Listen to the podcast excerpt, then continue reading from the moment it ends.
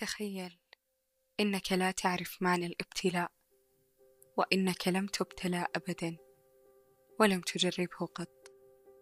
إنك لم تؤجر مرة على صبرك ولم يكتب في صحيفة أعمالك صبرك على قضاء الله وقدره. تخيل أن تغدو في هذه الحياة دون أن تجرب امتحانات الله لك. أن لا تعرف معنى قسوة الحياة ومعاركها. أن تعيش في رغد تام.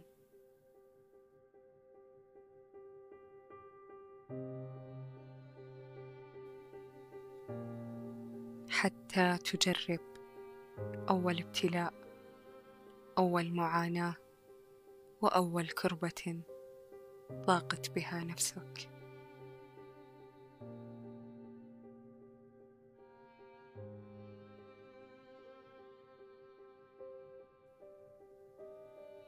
والآن أيقنت إنك لن تعيش دائما في رغد تام وإن كل ملذات الحياة ما هي إلا أوقات معدودة وإنك تضحك الآن بقدر ما تبكي غدا. والأسوأ إن الشمس تغرب وتشرق ويتجدد الأمس بيوم جديد ومحطات الأخبار تذاع والكوارث والزلازل قائمة وما حولك يتحرك إلا أنت. ساكنا عالق في ابتلائك.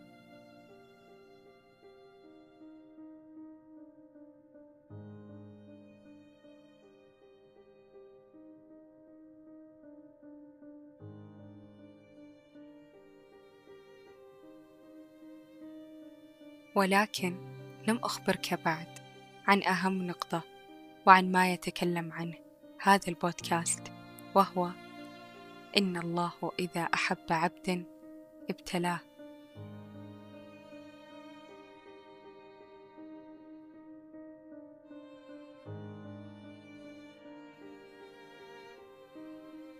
ذلك الابتلاء الذي هز أركانك وأثقل أيامك وأرق مضجعك وأبكى عينك وأتعبك في مواضع عديدة في حياتك. تأكد بأن الله لا يرمي أشد المعارك إلا لأقوى جنوده وإن كل الاستحالة في تفريج همك ما هي إلا دعوة في جوف الليل تدعيها لترمد بها أحزانك وتهدئ مرارة خوفك وجزعك وتصغر من حجم ابتلائك. تلك الدعوة التي خرجت من صميم ألمك في ثلث الليل. تخيل بأنها لا ترفع إلى رب العباد.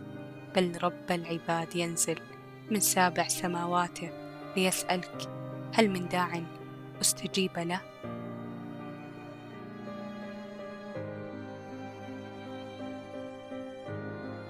طبيعة الإنسان إنه يخطئ ويذنب ويعصي وأيضا ينسى ينسى معاصيه وذنوبه ينسى ما ارتكبه في سبيل إرضاء ذاته ولم يكن في سبيل إرضاء ربه. لذلك يبتليك الله ليتداركك قبل موعد أجلك حتى يكفر ذنوبك وآثامك. المنسية عندك ولكنها لم تنسى في صحيفة أعمالك. وتأكد إن الله إذا أحبك أنار بصيرتك ولا تستنار البصيرة إلا بالحزن. فعند الحزن يرى المرء حقيقة كل شيء.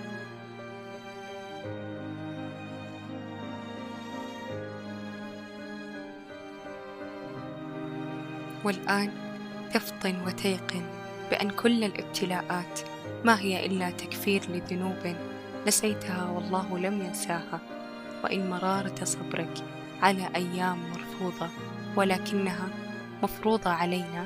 ما هي إلا احتساب أجر عظيم. الله أرحم وألطف. من أن يرى عبده حزين ولا يرضيه. أن يراك تتضرع في سؤالك ولا يعطيك. أن يرى مدى صبرك ولا يعوضك. أن يرى كسرك ولا يجبرك.